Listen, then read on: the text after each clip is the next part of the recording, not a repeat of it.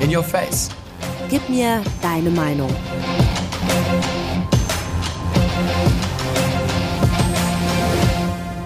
Moin zur zweiten Folge von In Your Face, dem Podcast vom Projekt Generation Doppel X zur Bundestagswahl. Zwei Kreuze für die Zukunft heißt unser Motto, mit dem wir Erstwählende zur Wahl begeistern wollen. Wir haben die verschiedenen Generationen und die Zukunft ja schon im Titel mit drin. Was ist also naheliegender, als diesmal über genau das zu sprechen? Den Generationenkonflikt Jung gegen Alt. Denn bei In Your Face bringen wir vermeintliche Gegensätze zusammen. Mein Name ist Maximilian Arnhold und ich habe heute ein ganz spannendes Gespräch vor mir mit zwei tollen Gästen. Das ist zum einen Pauline Brünger. Sie ist Studentin und Klimaaktivistin aus Köln. Bei Fridays for Future organisiert sie Demos. Sie ist eine der Pressesprecherinnen der Bewegung und 19 Jahre alt. Hallo Pauline. Hi, schön, dass ich hier sein kann. Und sie diskutiert mit Gregor Gysi, Politiker von der Linkspartei, jahrelanger Fraktionsvorsitzender und auch Rechtsanwalt. Er ist 73. Wir haben uns vorher allgemein aufs Du verständigt. Hallo Gregor. Hallo. Ja, warum betone ich euer Alter so? Ganz einfach, unsere heutige Konstellation heißt Jung gegen Alt. Ich freue mich sehr, dass wir hier zusammenkommen, aber ich will auch nicht lang schnacken, sondern gleich beginnen. Pauline, was würdest du sagen? Bist du jung? Welcher Generation gehörst du an? Ähm, ich glaube, ich bin Teil der Generation Gen Z, äh, wie man das offiziell so nennt. Und schon noch einigermaßen jung, obwohl ich in meiner Familie so von den Kindern äh, die Älteste bin, immer war. Gregor, an dich geht die gleiche Frage. In meiner Familie war ich immer jünger als meine Schwester. Aber nein, natürlich gehöre ich jetzt zur älteren Generation, sage ich mal. Noch nicht zur steinalten, aber zur älteren. Alles klar, na bestens. Ich sehe schon, ihr habt eure Rollen angenommen. Soweit die Ausgangslage. Wir wollen gleich ins Thema einsteigen. Pauline, magst du uns bitte deine These zur Klimagerechtigkeit zwischen den Generationen vorstellen? Ja. Die These. Ich glaube, dass die älteren Generationen eine ganz wichtige Rolle dabei gespielt haben, weil sie zumindest mal ja die zerstörerische Klimapolitik der letzten Jahrzehnte mitlegitimiert und auch in vielen Teilen mitgetragen haben. Ich glaube aber trotzdem, dass man da nicht allen per se die gleiche Schuld und Verantwortung zuweisen kann, sondern dass am Ende die Verantwortung vor allen Dingen bei denen liegt, die von der Klimazerstörung profitiert haben, also fossile Konzerne. Gregor, was ist deine Meinung dazu? wenn sich etwas verändern soll, muss sich immer der Zeitgeist verändern.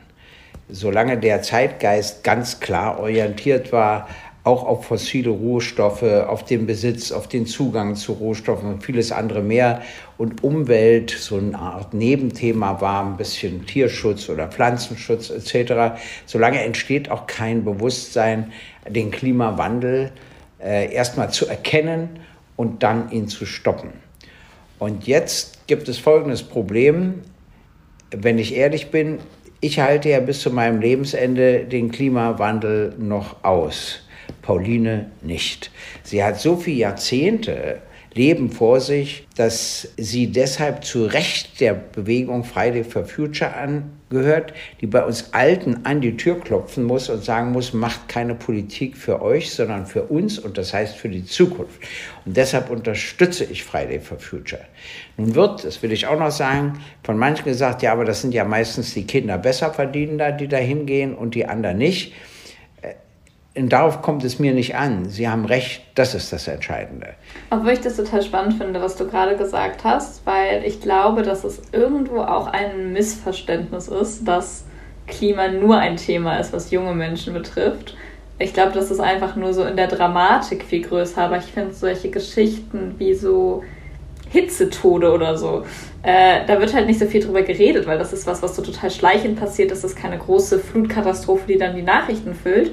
Aber am Ende wird so krasse Hitze natürlich besonders für die Menschen gefährlich, die halt alt sind oder die krank sind.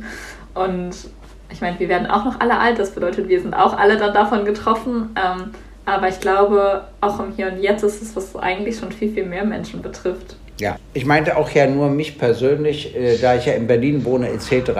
Aber wir müssen eben sehen, dass die Erde ein Planet ist und dass die Veränderungen überall sich bemerkbar machen. Und natürlich hast du recht, das geht uns Alte genauso an. Ich wollte ja bloß so diese Einstellung deutlich machen, dass manche Ältere sagen, ach, das ist ja eine Frage der Zukunft. Und da, deshalb finde ich es ja so richtig, dass die jungen Leute auf die Straße gehen und eben damit bei uns Alten auch an die Tür klopfen. Und da haben sie eben einfach recht. Ich wollte nur sagen, dass es natürlich stimmt und dass es da auf jeden Fall auch einen Konflikt gibt, auch zwischen den Generationen. Es zumindest mal ja so ist, dass meine Generation das Thema, glaube ich, ein bisschen schwieriger noch von sich wegschieben kann, als vielleicht Menschen, die so alt sind wie du. Ja, äh, aber, aber ich schiebe es ja nicht weg. Das müsstest du löblich hervorheben.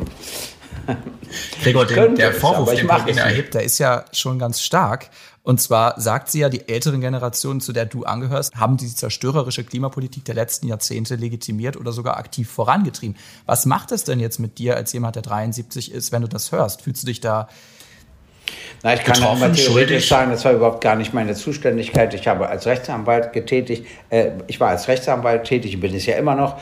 Und wenn äh, es sich in die Politik ging, war ich nicht in der Regierung. Ich habe nicht die Entscheidung getroffen. Ich habe nur die Regierung kritisiert aus der Oppositionsrolle heraus. Äh, aber das wäre gar nicht mein Verteidigungsstil. Mein Verteidigungsstil ist, wenn die heute Jüngeren damals älter gewesen wäre, hätten sie diese Fehlentwicklung auch so in Kauf genommen im Kern, weil es nicht den Zeitgeist dominiert hat. Ich will mal ein ganz anderes Beispiel nennen. Anfang der 90er Jahre habe ich vorgeschlagen einen flächendeckenden gesetzlichen Mindestlohn. Alle anderen Parteien waren dagegen. Von den Einzelgewerkschaften waren nur drei dafür, die anderen waren auch dagegen. Jetzt ist er Jahrzehnte später selbst von der CSU beschlossen worden. Das heißt, was hat sich verändert? Natürlich nicht allein durch mich, aber es hat sich verändert der Zeitgeist. Und das muss man immer sehen. Erst wenn der Zeitgeist das Klima so in den Vordergrund rückt, weil Tiere drohen auszusterben, weil Verwüstung drohen, weil Flutkatastrophen drohen, weil die ganze Erwärmung, mit der wir es zu tun haben, auch zu fatalen Folgen führt, ja, dann erst wachen alle auf und vorher eben nicht. Pauline, du bist 19, du hast mit 17 angefangen mit Schulstreiks für das Klima in Köln. Mittlerweile bist du mit der Schule fertig, studierst Philosophie, Politik und VWL. Und mittlerweile hat sich ja auch in eurer Bewegung eine ganze Menge getan. Es gibt eben nicht mehr nur die SchülerInnen und Studierenden, die streiken, sondern auch Ableger, zum Beispiel die Parents und die Grandparents for Future. Hat sich das Problem dadurch gelöst? Alles tutti? äh, anscheinend ja leider noch nicht. Klimakrise geht ja aktuell noch weiter, aber das ist natürlich unfassbar wichtig. Und ich glaube, ähm, dass es auch und total wichtig ist, dass man natürlich einmal diesen bestehenden Konflikt zwischen den Generationen benennt, aber das nicht als einen Anlass dafür nimmt, dass man dann am Ende da in Zweit steht und irgendwie feststellt, das hat uns jetzt so gespalten, dass die eine Hälfte der Bevölkerung, die Älteren, gar nichts mehr mit dem Klimaschutz zu tun haben wollen, dann werden wir da ja auch nicht vorankommen. Und deswegen glaube ich, dass das total wichtig ist, dass ganz, ganz viele Menschen und alle Menschen und überall äh, sich dem anschließen und auch aktiv werden, weil eine Sache, wo ich vielleicht dir, Gregor, auch ein bisschen widersprechen würde, ich glaube, der Zeitgeist hat sich ja nicht nur gewandelt dadurch, dass wir jetzt in den letzten zwei Jahren Flutkatastrophen wahrgenommen haben. Also ähm, wenn man ganz ehrlich ist, dann sieht man die Klimazerstörung und die Folgen davon ja wirklich schon sehr, sehr lange in anderen Teilen der Welt. Und die Warnungen der Wissenschaftlerinnen,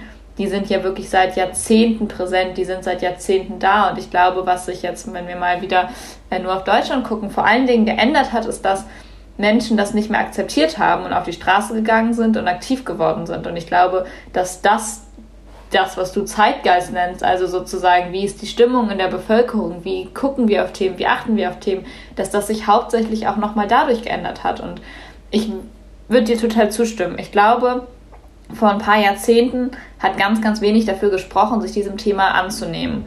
Ähm, aber trotzdem ist das natürlich, und ich finde, das ist auch was, was man benennen kann, dadurch, dass sich damals damals niemand dagegen gestellt hat, sind wir natürlich trotzdem in der Lage, in der wir heute sind. Und das war natürlich aber auch total schwierig. Also ich weiß nicht, ähm, in der Zeit, wo dann das erste Mal Berichterstattung oder beziehungsweise Studien über das Klima kamen, die kamen damals ja von Exxon, also wirklich einem großen äh, Ölkonzern aus den USA, der danach angefangen hat, eigentlich in Marketingstrategien genau die andere Richtung zu verkaufen, also zu machen und äh, das so zu verkaufen, als wäre das alles gar kein großes Problem. Und da hatte man natürlich auch jahrzehntelang mit unfassbar viel Desinformation und all diesen Themen zu tun, wo von meiner Seite dann auch ein großes Verständnis dafür da ist, dass Menschen das irgendwie nicht so ernst genommen haben, das in die Zukunft geschoben haben. Aber ich glaube, Teil des Problems ist es dann am Ende halt schon gewesen. Naja, bloß damals gab es ja auch jüngere Leute, die eben nicht auf die Straße gegangen sind. Äh, das ist das Problem. Es gab ja auch damals Ältere und Jüngere. Das heißt, die Jüngeren haben sich ja nicht gewehrt. Die hätten ja die Erkenntnisse der Wissenschaft und alles äh, nehmen können und hätten auf die Straße gehen können, haben sie aber nicht gemacht, weil eben soziale Fragen äh, ganz anders im Vordergrund standen, als das heute der Fall ist. Es kommen aber noch ein paar Sachen dazu. Es gab den Kalten Krieg. Es gab ja einen Wettbewerb. Wer ist industriell besser aufgestellt? Wer hat mehr Waffen etc.? Das alles spielte eine Rolle und dominierte die Fragen. Auch heute ist ja die Frage Krieg, Frieden wieder eine zentrale Frage geworden. Aber ich will noch auf was anderes hinaus. Es gab ja immer den Satz, früher auch bei den Ökologen, dass die Natur zerstört wird da ist was dran, aber es stimmt nicht. Es, oder es stimmt nur in gewisser Hinsicht. In Wirklichkeit zerstören wir unsere eigenen Lebensgrundlagen. Und das ist so ein wichtiger Gedankensprung geworden. Und äh, du hast natürlich recht, Warnung aus der Wissenschaft gab es schon lange, aber die Industrie war eben viel mächtiger. Das ist das Entscheidende. Die Wirtschaft, die das Gegenteil wollte, war viel mächtiger. Und erst nachdem auch die Medien angefangen haben, sich dem Thema wirklich zu widmen und nicht mal ausnahmsweise um 23.54 Uhr für drei Minuten, sondern auch in Hauptsendezeiten, ist das immer stärker in das Bewusstsein der Menschen eingedrungen. Und da sieht man die große Verantwortung von Politik, Wissenschaft, Wirtschaft, Gewerkschaften, Kirchen, aber eben auch Medien, rechtzeitig Veränderungen zur Kenntnis zu nehmen und die Bevölkerung damit zu konfrontieren, damit eben solche Bewegungen wie Friday for Future und andere entstehen. Was ihr ja schon geschafft habt, äh, dazu mein Glückwunsch. Es gibt ja keine Partei, die sich jetzt davor drücken kann, sich mit dieser Frage auseinanderzusetzen. Das sah ja früher gänzlich anders aus. Das stimmt und trotzdem keine Partei, die dann am Ende wirklich das macht, was nötig wäre. Naja, es gibt einen Unterschied ich, ich, spreche immer von ökologischer Nachhaltigkeit und sozialer Verantwortung. Ich will dir auch den Grund sagen. Ich kann ein Braunkohlenrevier schließen, aber ich muss den Braunkohlekumpeln sagen, welchen gleichbezahlten Job sie am nächsten Tag haben. Wenn ich denen sage, ihr kriegt ja kurze Zeit Arbeitslosengeld und danach könnt ihr Hartz IV beantragen, bekomme ich Gegner der ökologischen Nachhaltigkeit. Wenn ich ihnen aber eine Qualifizierung und Jobperspektive gebe, dann kann ich sie dafür gewinnen. Zumindest so weit gewinnen, dass sie sich neutral verhalten. Und wenn die Privatwirtschaft das nicht hinbekommt, brauchen wir eben einen öffentlich geförderten Beschäftigungssektor. Auf jeden Fall, wenn die Politik eine solche Entscheidung im Interesse des Klimastopps trifft, muss sie gleichzeitig die damit verbundenen sozialen Fragen lösen. Auf jeden Fall. Ich glaube, das ist aber, das ist jetzt gar kein Vorwurf, den ich in deine Richtung stellen würde. Ich glaube, dass es ein ganz großes Problem aber ist, dass das immer als so ein Gegensatz aufgemacht wird. Also es ist immer so, wir können es nicht schaffen, das Klima zu schützen und, wir, und gleichzeitig dafür sorgen, dass Menschen sozial gerecht leben, ähm, was ja einmal sozusagen diese Dimension komplett ausklammert davon, dass wir das Klima ja am Ende auch nur schützen, damit Menschen überhaupt sozial gut leben können. Also das ist ja, also wir machen das ja nicht einfach so just for fun. Und dann am Ende ist das auch so was, was ich mich immer so oft frage. Also in der Braunkohle arbeiten ja wirklich nicht mehr so viele Menschen. Und ich frage mich immer so, wie kann es sein, dass unsere Regierungen, die großen Parteien, wirklich die wichtigsten und mächtigsten Menschen in diesem Land es anscheinend nicht schaffen, eine Perspektive da herzustellen. Und wo ich mich frage, so wie kann man also das klingt jetzt so hart, aber so wie kann man dann regieren, wenn man es nicht schafft, 20.000 Menschen eine gute berufliche und soziale Perspektive zu bieten? Das macht mich immer total fassungslos. Weil sie denken, dass sie dafür gar nicht zuständig sind. Und das ist der Streit äh, mit mhm. ihnen und auch zwischen mir und ihnen, weil ich sage, doch, ihr seid dafür zuständig und ihr könnt so schnell wie möglich schließen und ihr seid auch zuständig für die soziale und berufliche Perspektive. Und da gibt es ja verschiedene. Da gibt es welche, die sind in einem Alter, wo du über Vorruhestand regeln kannst. Dann gibt es andere, die kannst du sehr gut qualifizieren. Äh, du kannst dort ja auch zum Beispiel ökologische Sachen veranstalten, äh, selbst unter Tage mit, weiß ich, Speicheranlagen für Sonnenenergie oder für andere Energie etc., wo sie wieder beschäftigt werden können. Und es fehlt eben der Ruck. Es fehlt der Ruck. Alle reden jetzt mhm. über Programme und es fehlt der Ruck, damit ernsthaft zu beginnen. Okay, unser Thema ist aber eben der Generationenkonflikt. Ich habe mir vorab die Erlaubnis geholt und darf eure Geburtsdaten nennen. 1948 in Berlin und 2001 in Köln. Euch trennen also 54 Jahre. Und ich habe das Gefühl, ihr habt das jetzt beide so beschrieben, viele dieser Ungleichheiten und auch Konflikte und auch das Wissen über den Klimawandel. Ich finde, dass sie ziemlich alt ist, wollte ich nochmal gesagt haben. ich bin alt. Jedenfalls viele der Ungleichheiten sind schon seit einiger Zeit da und auch das Wissen über den Klimawandel ist seit 40 Jahren in der Debatte. Ja. Geht es dann überhaupt um Generationenkonflikt eurer Meinung nach oder geht es nicht um was ganz anderes? Also ich habe das ja schon gesagt. Ich glaube, dass natürlich das eine Rolle darin spielt und dass es, man sagen muss, in der, in der Vergangenheit sind ganz viele falsche Entscheidungen getroffen worden und die sind ja auch nicht einfach so passiert, sondern das sind schon Sachen, die, wo Leute sich bewusst dafür entschieden haben, Dinge so zu machen, wie sie heute laufen, das in die Wege geleitet haben, die Situation heute und dass es damals natürlich auch eine Bevölkerung gab, die das mitgetragen hat. Und wir haben eben schon darüber geredet, aus welchen Gründen das passiert ist und ich glaube, man kann das alles sehr, sehr schlüssig erklären. Und ich glaube gleichzeitig nicht, dass es für die Zukunft ähm, jetzt sinnvoll ist, wenn wir immer nur die Konflikte und die Unterschiede und alles in den Mittelpunkt davon stellen und dann dafür sorgen, dass wir es am Ende nicht gemeinsam hinbekommen. Genauso glaube ich aber schon, dass es total wichtig ist, auch darüber zu sprechen, naja, wo sind denn Ungerechtigkeiten? Und die bestehen ja nicht nur zwischen den Generationen. Also es ist ja nicht nur so, dass ich mehr vom Klimawandel betroffen sein werde als Gregor, sondern es ist ja auch so, dass arme Menschen viel mehr betroffen sein werden als Reiche. Es ist so, dass Menschen, die in anderen Teilen der Welt leben, viel mehr betroffen sein werden als wir in Deutschland. Und ich glaube, dass es bei all diesen Punkten immer darum geht, dass die Menschen, die sozusagen wirklich auch aus einer Betroffenheit reden können, einen Platz am Tisch haben, um mitzudiskutieren und darum, ihre Interessen einzubringen und auch gleichwertig gehört werden. Und es darum geht, dass denen allen ein gutes Leben garantiert wird. Und das ist, glaube ich, schon was, wo wir noch ein bisschen Verbesserungspotenzial haben. Der Hauptwiderspruch ist schon, dass wir kein Primat der Politik mehr haben, sondern es gibt ein Primat der großen Wirtschafts- und Finanzgeflechte. Und äh, du kannst ja heute einen Konzern von jedem Ort der Erde ausleiten.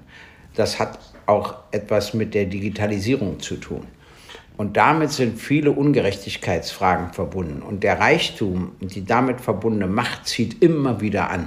Und deshalb ist das meines Erachtens auch nicht in erster Linie ein Generationenkonflikt, sondern wir müssen uns überlegen, wie wir mittels demokratischer Strukturen erreichen können. Also ich sage mal, die Märkte, das Kapital zu regulieren. Und wenn wir politisch etwas für den Klimawandel entscheiden, dass das dann auch umgesetzt und durchgesetzt werden muss. Und dass man nicht immer auf die Klientel hört, die das nicht will, weil es denen im Kern um Geld geht. Ich nenne mal ein ganz anderes Beispiel. Während der Pandemie ist der Durchschnittslohn in Deutschland im Jahre 2020 gesunken, aber wir haben 70.000 Dollar Millionäre mehr als vorher. Wir sind jetzt bei 1,5 Millionen. So, und das ist doch eine spannende Frage, wie das eigentlich kommt, wieso die Entwicklungen so unterschiedlich sind, etc. Und das hat eben Folgen bis hin zum Stopp oder eben Nicht-Stopp des Klimawandels. Es gibt natürlich gewisse Generationenkonflikte, aber ich würde die auch nicht übertreiben. Ich sehe die Konflikte im Wesentlichen woanders. Die Demokratie hat viele Vorzüge und einen kleinen Nachteil. Die Politik ist nie vorbeugend tätig. Vielleicht liegt das aber auch daran, dass eben viele Ältere in den Entscheidungspositionen sitzen. Nee. Und zum Beispiel das Klimaurteil von dem Bundesverfassungsgericht, das hat sich ja gerade zur Stimme auch derer gemacht, die heute noch gar nicht wählen dürfen. Ähm, ich habe mir da mal Aussagen aus dem linken Wahlprogramm zu angeguckt. Das jüngste Urteil des Bundesverfassungsgerichts weist den richtigen Weg. Die Politik muss auch Verantwortung für die Lebensgrundlage künftiger Generationen übernehmen. Ich würde den Ball gerne mal an Pauline spielen. Wählst du jetzt links? ähm, es gibt ein Wahlgeheimnis. Du musst überhaupt nicht sagen, wie du wählst. hatte, ich, hatte ich tatsächlich auch nicht vor, mich jetzt hier äh, nicht zu äußern. Also ich glaube, das ist grundsätzlich natürlich genau das, was passieren muss. Und ich glaube, dass die Linken sich in den letzten Monaten auch viele wichtige Schritte beim Klima gegangen sind. Und was man trotzdem dann ja beobachtet, ist, dass das noch eine sehr ungeeinte Partei auch ist und wo man auch im Wahlprogramm dann sieht, ähm, dass da Sachen vorne und hinten an manchen Stellen dann halt doch nicht zusammenpassen. Also zum Beispiel total lobenswert und wo ich mich sehr darüber gefreut habe, ist, dass es ja ein Bekenntnis dazu gibt, schon 2035 Klimaneutralität erreichen zu wollen. Und gleichzeitig guckt man sich dann die Einzelmaßnahmen in dem Programm an und stellt fest, dass ganz, ganz viel da irgendwie halt noch nicht zusammenpasst und gar nicht ermöglicht, dass wir wirklich in 14 Jahren klimaneutral sind. Und das sind dann natürlich Fragen, die mich auch weiter umtreiben und wo ich dann auch als jemand, der jetzt äh, zum Glück auch wählen darf, trotzdem denke, egal wie ich wähle, egal wie wir alle wählen, und ich hoffe, dass viele natürlich trotzdem fürs Klima mit Klima im Hinterkopf wählen, das wahrscheinlich nicht ausreichen wird, um diese Katastrophe aufzuhalten. Ich würde sagen, wir kommen mal zu unserem zweiten Teil. In der Politik haben die Alten das Sagen und Alter wird immer mehr zum Machtfaktor. Schon jetzt ist die Hälfte der Wahlberechtigten über 50 Jahre alt, zwei Drittel sind über 45. Gregor, bitte gib uns deine Meinung zum Thema Wahlalter. Die These. Also ich bin für eine Herabsetzung des aktiven Wahlrechts auf 16 Jahre, damit die Jugend stärker auch als Stimme wahrgenommen wird. Ich habe festgestellt in der Politik, Leute, die nicht wählen dürfen, interessieren auch nicht so besonders äh, die Bundestagsabgeordneten. Schon das ist nicht gut. Deshalb bin ich für Herabsetzung. Ich will aber was sagen, dass ich mit einem Vorschlag vom Kinderparlament konfrontiert wurde, den ich auch spannend finde. Die haben vorgeschlagen, dass jeder, auch jedes Kind, auch der Säugling, ein Wahlrecht hat. Und das nehmen zunächst die Eltern wahr, die müssen sich dann einigen, wer für das Kind abstimmt. Und wenn das Kind selber abstimmen will in dem Alter, dann nimmt es das selbst wahr. Das Spannende daran wäre, dass plötzlich ein kinderloses Ehepaar zwei Stimmen hat und ein Ehepaar mit fünf Kindern hätte sieben Stimmen. Das heißt, das Gewicht in der Politik verlagerte sich. Aber ich sage das nur, weil ich die Idee spannend fand. Ich selbst bin erstmal dafür, das Wahl, aktive Wahlrecht auf 16 herabzusetzen. Ja, ich, ich bin auch dafür, auf jeden Fall. Ich glaube, dass das einen total großen Unterschied macht. Also erstmal so die Frage, das hattest du gerade auch schon angesprochen, inwieweit müssen PolitikerInnen überhaupt die Interessen von jungen Menschen erfüllen? Und äh, wenn man sich jetzt sozusagen anschaut, wie funktioniert Politik, dann ist das ja doch so, dass PolitikerInnen von WählerInnen-Stimmen abhängig sind. Und das ist ja sozusagen, was dafür führt, dass sie Macht haben oder dass sie eben keine Macht haben. Und wenn junge Menschen aber in dieser Gleichung gar keine Rolle spielen, also die können nicht wählen, die können aber auch nicht abwählen, dann ist es doch erstmal ja, ähm, relativ einfach, diese Interessen halt auch zu vernachlässigen. Und ich glaube, genau aus der Perspektive wäre das wahnsinnig wichtig, dass junge Menschen ein größeres Mitbestimmungsrecht haben. Und ich bemerke das natürlich auch, weil ich in einer Bewegung aktiv bin, die hauptsächlich aus jungen Menschen besteht. Als ich angefangen habe, durfte ich selber noch nicht wählen. Damals waren dann ja auch Europawahlen, ähm, zu, bei denen ich nicht wählen gehen durfte. Und das sorgt für eine wahnsinnig große Frustration, glaube ich, auch besonders jetzt in so einer Zeit, wo die Klimakrise das drängendste Thema ist. Einmal Info zum Hintergrund. Wahlberechtigt ist in Deutschland, wer das 18. Lebensjahr erreicht hat. In Brandenburg, Hamburg und Schleswig-Holstein bei Landtags- und Bürgerschaftswahlen auch 16-Jährige. Kommunal in Landkreisen und Gemeinden darf man überall ab 16 wählen. Ausnahmen bilden Bayern, Hessen, Rheinland-Pfalz, Saarland und Sachsen. Selbst kandidieren, also das passive Wahlrecht, gilt bundesweit ab 18 Jahren. SPD, FDP, Grüne und Linke sprechen sich für eine Senkung des Wahlalters auf 16 aus. CDU und AfD sind dagegen und wollen bei 18 Jahren bleiben. Was ja momentan im, in den Medien so erzählt wird oder was generell die Erzählung ist, was ich ja wahrscheinlich auch durch ganz, ganz viele Gespräche, die ich zumindest in meinem Alltag zu Hause überall führe, ist immer so, naja, jetzt haben wir ja die Wahl, jetzt gehen wir wählen und dann bestimmen wir schon, wie, das, wie die Welt von morgen aussieht. Und ganz, ganz viele junge Menschen können da halt nicht mitreden. Und ich glaube, das ist auch eine große Begründung dafür, warum jetzt auch vor der Wahl ähm, wieder große Klimastreiks anstehen. Also weil dann natürlich eine ganz große Frustration ist. Ich habe eine jüngere Schwester, die darf nicht wählen. Ich habe einen Cousin, der wird, der ist in diesem Sommer ein Jahr alt geworden. Also wenn ich mir das vorstelle, äh, was auf den alles noch zukommt und naja, was er vielleicht zu sagen hätte oder was vielleicht sozusagen seine Generation zu sagen hätte, das ist ziemlich egal momentan. Ja, ihr seid euch da ja ziemlich einig, auch bei dieser Frage. Ich möchte mal ein paar Zahlen an der Stelle droppen. 2,8 Millionen Menschen zählen bei dieser Bundestagswahl zu den Erstwählenden. Der Anteil sind 4,6 Prozent und denen gegenüber stehen zum Beispiel 12,8 Millionen der über 70-Jährigen, also in Gregors Altersklasse. 21,3 Prozent macht das aus. Würde man das Wahlalter jetzt auf 16 absenken, wo ihr ja beide für seid, dann wären das mal eben 1,5 Millionen Berechtigte mehr. Aber meine Frage ist jetzt, lassen sich denn da wirklich die Probleme automatisch von lösen? Es ist ja zum Beispiel jetzt nicht so, dass die gesamte Generation Z, zu der du dich zugehörig fühlst, alle bei Fridays for Future Demos auftreten würden. Nein, aber so kann man jeden Einzelschritt ablehnen. Weil äh, ich sage, wenn das Braunkohlenrevier dort geschlossen wird, haben wir das Klima nicht insgesamt gerettet, weil es ja noch so viele in anderen Ländern gibt etc. Deshalb muss man sich das abgewöhnen, sondern das ist ein richtiger und wichtiger Schritt, das Wahlalter auf 16 herabzusetzen. Es löst zweifellos nicht alle Probleme. Dafür müssen eben viele Schritte gegangen werden. Aber ein Stück weit entsteht ein anderes Interesse. Es gibt in der Politik einen Nachteil, das habe ich versucht vorhin mal kurz zu erklären sie ist nicht vorbeugend tätig. Und das ist ein wirklicher Mangel, weil Politikerinnen und Politiker müssen den Mut entwickeln, vorbeugend tätig zu werden, auch wenn es noch nicht viele oder nicht alle oder nicht genügend verstehen. Ich muss dann begründen, weshalb ich das mache. Und entweder habe ich mir ein Vertrauensverhältnis aufgebaut und die Leute glauben es mir, wenn nicht, wählen sie mich zwar ab, aber ich habe meinen Eid nicht verletzt. Ich glaube, dass das auch ein ganz großes Problem momentan ist weil alle Parteien gerade die ganze Zeit immer nur sagen, oder was ich ganz viel höre, ist so dieses, naja, wir brauchen ja auch erstmal die Mehrheiten dafür, wir können es ja jetzt sonst auch nicht machen.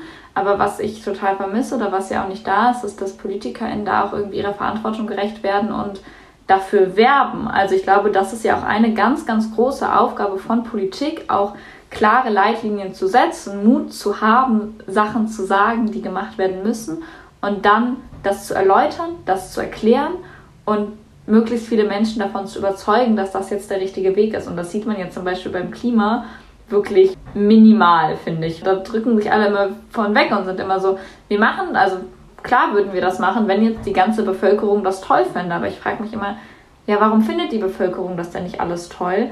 Weil ihr nie hingegangen seid und gesagt habt, okay Leute, wir stecken in der Krise und wir müssen das angehen und das ist wirklich gerade eine wahnsinnig große und komplexe Situation, aber wenn wir das zusammen uns drum kümmern, dann können wir das auch schaffen. Natürlich haben Menschen nicht das Gefühl, wir können das jetzt irgendwie sofort angehen. Und das ist, glaube ich, ja, also würde ich dir total zustimmen, dass sich da auf jeden Fall viele Dinge verändern müssen. Und für sowas ist natürlich das Wahlalter 16 nicht die endgültige Lösung. Ich glaube auch ganz grundsätzlich, dass ich manchmal das Gefühl habe, dass so das Demokratieverständnis, über das so viel geredet wird, auch einfach sehr kurz greift. Also es ist so dieses, jetzt sind Wahlen, wir gehen einmal wählen und dann habe ich jetzt für vier Jahre auch irgendwie meinen Job getan, weil ich bei der Partei mein Kreuz hingesetzt habe, der ich jetzt am meisten zutraue, die Herausforderungen unserer Zeit zu lösen. Wahrscheinlich jetzt auch irgendwie so zum Job der Partei dazugehört in der Zeit von Wahlkampf, genau das jetzt zu behaupten. Also so, ihr müsst mich nur wählen und dann wird das alles schon. Und dann fallen aber natürlich die ganzen anderen Möglichkeiten auch drunter, die ja auch wirklich essentiell sind für eine Demokratie. Also zum Beispiel sowas wie Protest, dass man sich einbringt, dass man sich politisch engagiert, dass man auf Parteien, auf PolitikerInnen zugeht, dass man Sachen nicht einfach an sich vorbeiziehen lässt, wenn man merkt, dass es Ungerechtigkeiten in dieser Welt gibt. Und ich glaube, das sind alles Dinge, die gestärkt werden müssten, die viel mehr im Vordergrund stehen müssten. Ähm, und trotzdem das Wahlalter herabzusetzen, ist meiner Meinung nach eine unfassbar schlüssige Konsequenz daraus, dass wir sehen, dass junge Menschen momentan eben doch sehr, sehr wenig Gehör finden. Ja, ich will ja nur eins sagen, wir drei müssen dann aber auch dafür werben, dass die Leute wählen gehen, auch die Jungen. Ich möchte nicht, dass wir das Wahlalter herabsetzen und dann gehen höchstens 70 Prozent wählen und 30 Prozent nicht. Also wir müssen sie dann auch begeistern, von ihrem Recht Gebrauch zu machen. Ja, es gibt zum Beispiel auch den First-Time-Voter-Boost-Effekt, habe ich vorab gelesen. Das heißt, junge Menschen, die wählen dürfen, die gehen das erste Mal hin, stellen dann fest, die Welt hat sich nicht komplett verändert und beim nächsten Mal lassen sie es. Genau, das ist auch ein Problem. Fazit. In der Schlussrunde stelle ich eine abschließende Frage an beide GesprächspartnerInnen. Gregor Gysi ist aber leider vorab aus dem Zoom-Gespräch rausgeflogen und kam nicht wieder rein, weil er einen Anschlusstermin hatte. Tja, shit happens. Die nächste Frage stelle ich jetzt einfach an Pauline. Was ist, wenn sich Menschen, das kennst du ja vielleicht auch aus der Bewegung, noch gar nicht reif genug fühlen für so eine politische Entscheidung? Also Gregor kann jetzt leider nichts mehr dazu sagen, aber vielleicht auch eher eine Frage in diese Alterssphäre hinein? Hm. Also ich glaube, Politik ist ja echt richtig kompliziert und es gibt so viele Themen und es gibt so viele Details und ähm, selbst PolitikerInnen, die das ja hauptberuflich machen irgendwann, haben ja eigentlich auch nur ein Thema, in dem sie wirklich Spezialistinnen sind und ich glaube, deswegen muss man da nicht rangehen und denken, okay, ich muss jetzt hier die Wahl treffen, wo ich alles richtig mache und wo ich über jede Kleinigkeit Bescheid weiß. Ich glaube aber trotzdem, dass es natürlich viele grobe Leitlinien der Parteien gibt, die man erkennen kann und es ja auch wirklich viele, viele Informationsangebote gibt, um zu schauen, mit wem bin ich vielleicht irgendwie eher auf einem Kurs als mit jemand anderem. Und dazu kommt dann ja noch einmal, wie wichtig diese Wahl einfach ist. Also es wird keine weitere Bundesregierung geben, die noch die nötigen Maßnahmen gegen die Klimakrise aufhalten kann. Und jede Stimme, die wir in dieser, bei dieser Wahl demokratischen Parteien geben, das ist eine, also eine Stimme, die nicht demokratische Parteien weiter schwächt. Und ich glaube, da muss man sich seiner Verantwortung bewusst sein. Und ähm, viel falsch machen kann man nicht. Ähm, ich hoffe einfach, dass so viele Menschen wie möglich wirklich wählen gehen. Vielleicht eine abschließende Frage, die ich mir so ein bisschen als Lösungsansatz gedacht hatte. Bräuchte es Jugendquoten vielleicht für Parteien, für die Aufstellungen bei den Listen? Uh, krass. Hm. Ich weiß, ich finde das so eine schwierige Frage. Ich finde, Quoten sind ja immer so eine was, worüber man nachdenken muss. Also ich glaube, grundsätzlich geht es natürlich um strukturelles Problem, dass junge Menschen oft irgendwie da noch nicht so drin sind. Ich finde aber auch, dass man bei dieser Wahl zumindest in vielen Parteien sieht, dass immer mehr junge Menschen auch aufgestellt werden. Ähm, und ich glaube, dass es da wahrscheinlich in allen Parteien irgendwie Regelungen bräuchte mit den Jugendverbänden, die es ja auch gibt. Also es ist ja nicht so, als ob junge Menschen gar nicht da wären, als ob junge Menschen nichts mit Politik zu tun hätten. Es ist ja auch nicht so, als ob junge Menschen nicht eine Anbindung an die Parteien hätten. Vielleicht könnte es eine Lösung sein, die Herabsetzung des Wahlalters auf 16 eine andere. Ja. Vielleicht fallen euch ja auch noch Lösungen ein, dann schreibt sie uns gerne. Das war In Your Face, Jung gegen Alt oder sollte es eher Jung mit Alt heißen? Ich freue mich, dass ihr heute mit dabei wart. Vielen lieben Dank, Pauline. Danke, dass ich hier sein durfte. Bis bald. Wir haben heute auf den Dialog zwischen den Generationen gesetzt. Ich freue mich, dass ihr mit dabei wart. Checkt doch gern nochmal unsere Projektseite aus. Generation Doppel-X heißt die auf rnd.de. Da findet ihr spannende Reportagen, Datenanalysen und Programmchecks zur Wahl. Danke fürs Zuhören und geht wählen mit zwei Kreuzen für die Zukunft.